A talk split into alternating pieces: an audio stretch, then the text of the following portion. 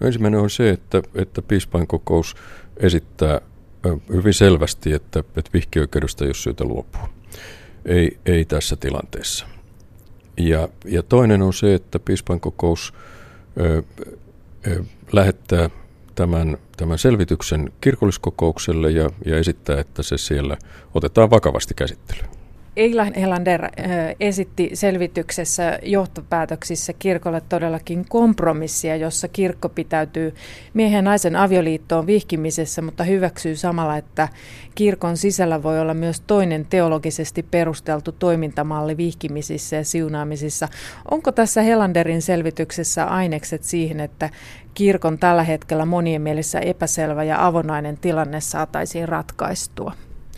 No mä ajattelen, että tämä, tämä on yksi väline, jota voidaan käyttää, jota kirkolliskokous voi käyttää, kun, kun se käsittelee. Siis kirkolliskokouksessa on, on käsittelyssä aloite, joka, joka on hiukan toisen muotoinen, mutta, mutta käsittelee samaa asiaa.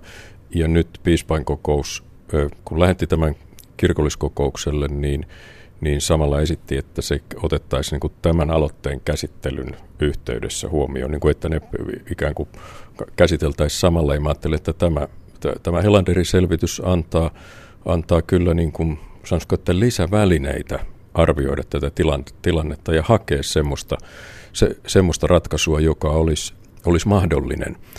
Ja, ja, tuota, ja samalla niin kuin omasta puolestani ajattelen, että, että sellaista mahdollisuutta tai sellaista ratkaisua, joka, joka tuota, ottaa vakavasti ja suhtautuu yhdenvertaisesti avioliittoihin, on ne sitten eri tai samaa sukupuolta.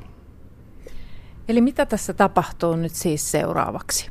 Seuraavaksi tämä asia on käsittelyssä kirkolliskokouksessa ja, ja kirkolliskokouksessa tämä tulee, tulee tuota piispainkokouksen esityksenä, että se, se menee nyt sitten kirkolliskokouksen käsittelyyn. Piispainkokous myöskin totesi, että, että tässä, t- tässä asiassa on On tärkeää se, että, että huolehditaan siitä, että, että samaa sukupuolta olevien avioliittokysymys ei ole semmoinen, joka, joka jakaisi tai halkaisisi kirkkoa. Siis että, että, että, että haetaan semmoista ratkaisua, joka, joka tuota, suojelee tai varjelee kirkon ykseyttä. Ja, ja nyt kirkolliskokous käy tästä ensin lähetekeskustelun ja, ja, ja sitten lähettää sen... T- Jos noudattaa piispainkokouksen ajatusta, niin lähettää sen arvioitavaksi ja valmisteltavaksi sitten samaa valiokuntaa yhdessä sen toisen aloitteen kanssa. Tämä on oikeastaan ensimmäinen kerta, jolloin, jolloin niin kuin mahdollisimman realistisesti katsotaan sitä, minkä kaltaisia eri vaihtoehtoja kirkolla on edessä ja, ja mitä seurauksia niistä mahdollisesti voi olla. Ja, ja mä ajattelin, että tämän kaltainen ikään kuin t- tilannekartoitus ja, ja tuota tulevaisuuden vaihtoehtojen hahmottaminen ja niiden pohtiminen, niin, niin kyllä se on semmoinen, jota tässä, t- tässä kirkon prosessissa, päätöksentekoprosessissa ilman muuta tarvitaan. Ja, ja, ja minusta tämä Helanderin selvitys palvelee sitä hyvin. Mut, mutta, mutta se, että minkä kaltainen on kirkolliskokouksen päätös ja milloin mitäkin tapahtuu, niin, niin tota, sitähän sen paremmin Helanderin selvitys kuin minäkään, niin ei voi tässä vaiheessa sanoa.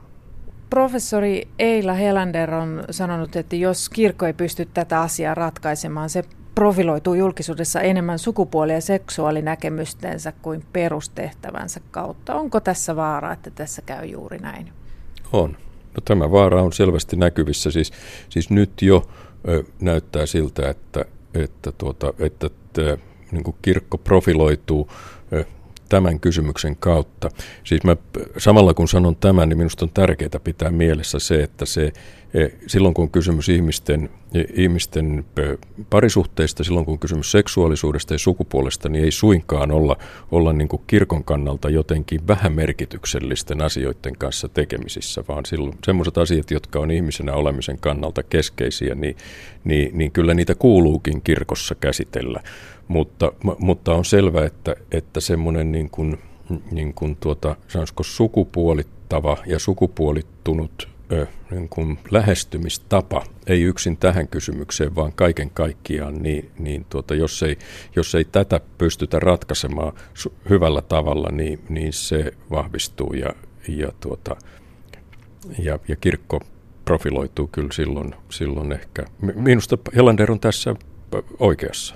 Professori Helanderin mukaan myös kirkolla on käsillä tietyn tyyppinen identiteettiristiriita. Toisaalta kirkko taistelee yhteiskunnallista epäoikeudenmukaisuutta vastaan, mutta samalla se pitäytyy tulkinnassa, jossa, joka nähdään tiettyä ihmisryhmää syrjivänä. Mitä ajattelette tästä, arkkipiispa Kari Mäkinen? Ristiriitojen kanssa joudutaan elämään niin, niin kirkossa kuin, kuin tuota elämässä muutenkin ei. Ei semmoista elämää olekaan, jossa ei ole ristiriitoja tai, tai jossa ei ole jännitteitä. Ja, ja, tuota, ja, ja kyllä mä nyt ajattelen, että, että tämä on, on myöskin yksi niistä kysymyksistä, joissa, joissa kirkon on syytä katsoa peiliin ja, ja kysyä, että, et, että, että näkyykö tässä se, mitä me, mitä me haluamme kirkkona olla ja, ja mitä me halu, miten me haluamme ihmisen nähdä ja, ja miten me haluamme, haluamme tuota, niin kuin kristillistä uskoa ja kristillistä ihmiskäsitystä ja elämänkäsitystä esittää tässä maailmassa ja, ja tuoda esille semmoista ihmisten yhdenvertaisuutta, jokaisen ihmisen näkemistä Jumalan kuvana hänen, hänen tuota, ominaisuuksistaan tai tai ö, olemuksistaan tai identiteetistään riippumatta.